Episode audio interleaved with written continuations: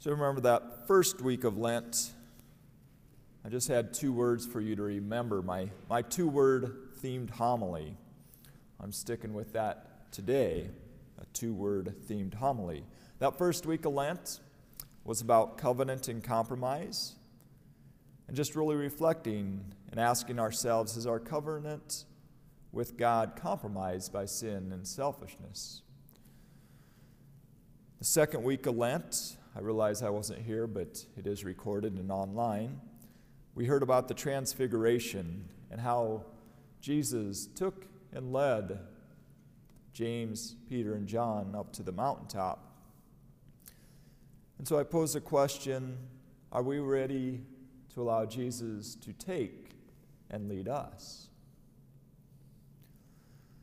Last week we heard Jesus cleansing the temple he spilled the coins and overturned the money changers' tables. And so I posed the question Are we ready to allow Jesus to spill and overturn the sin and vice within the temple of our own mind, heart, and soul in order to make things right once again? So this week, the two words are light and darkness. We can ask Are we living in light or in darkness? And do we recognize what happens, what's going on when we're living in the light or the darkness? So we'll start with darkness. And the story that we heard in the book of Chronicles. All the princes of Judah, the priest, and the people added infidelity to infidelity, practicing all the abominations of the nations and polluting the Lord's temple. So the people were living in darkness, and their infidelities led to exile. And we're not talking about infidelities of husband and wife. Um, cheating on each other or being unfaithful to each other, but ultimately these infidelities were their unfaithfulness toward God. They turned their back on God and ultimately forgot his ways, and it led them to exile. They were conquered and led out of their homeland to exile in Babylon. And I guess in our own terms, we can kind of think of, you know, a child who misbehaves or breaks the trust of a parent and they're exiled. Go to your room, you're grounded. Or maybe a spouse who breaks trust, staying out too late, uh, spending habits, maybe it's drinking habits. They too are exiled. You're sleeping on the couch tonight. So our sin, our unfaithfulness, exiles us too. It exiles us from that perfect relationship with God, that relationship He desires to have with us. And so that first part of darkness is that exile. The second part of darkness is abominations. And so the people's abominations led to captivity. And we're talking about the abominations of the nations. In a sense, rather than living for God and accepting what God had put forth, they basically accepted the things of the world, the way of the world. Even those things that once were unacceptable became commonplace. And so those abominations, they became servants of a foreign king. The same can happen with us.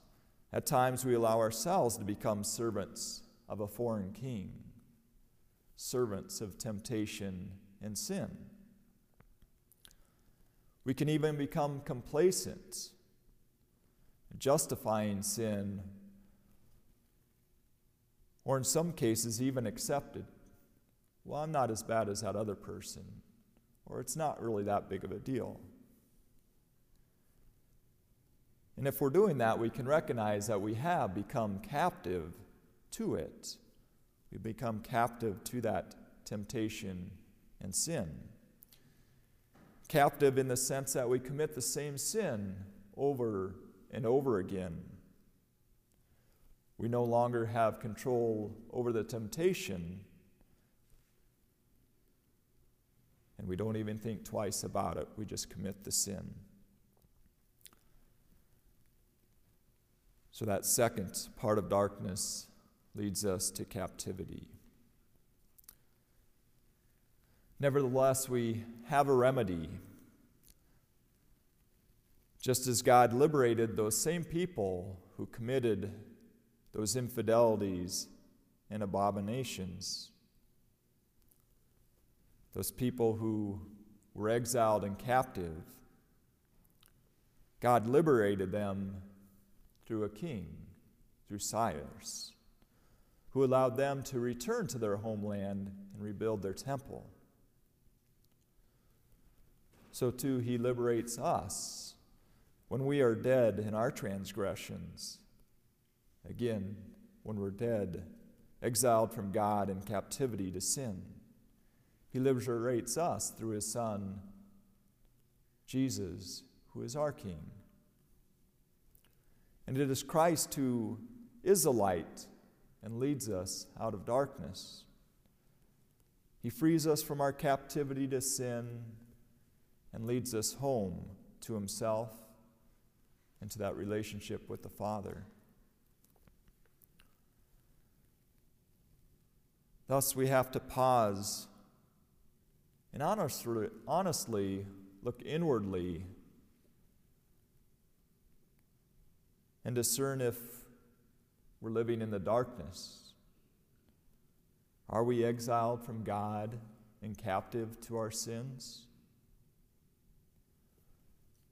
Or are we truly living in the light, living in relationship with God and freedom from sin?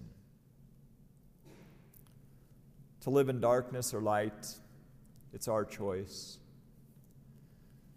But I pray that we choose to live in the light so our works may be clearly seen as done in God.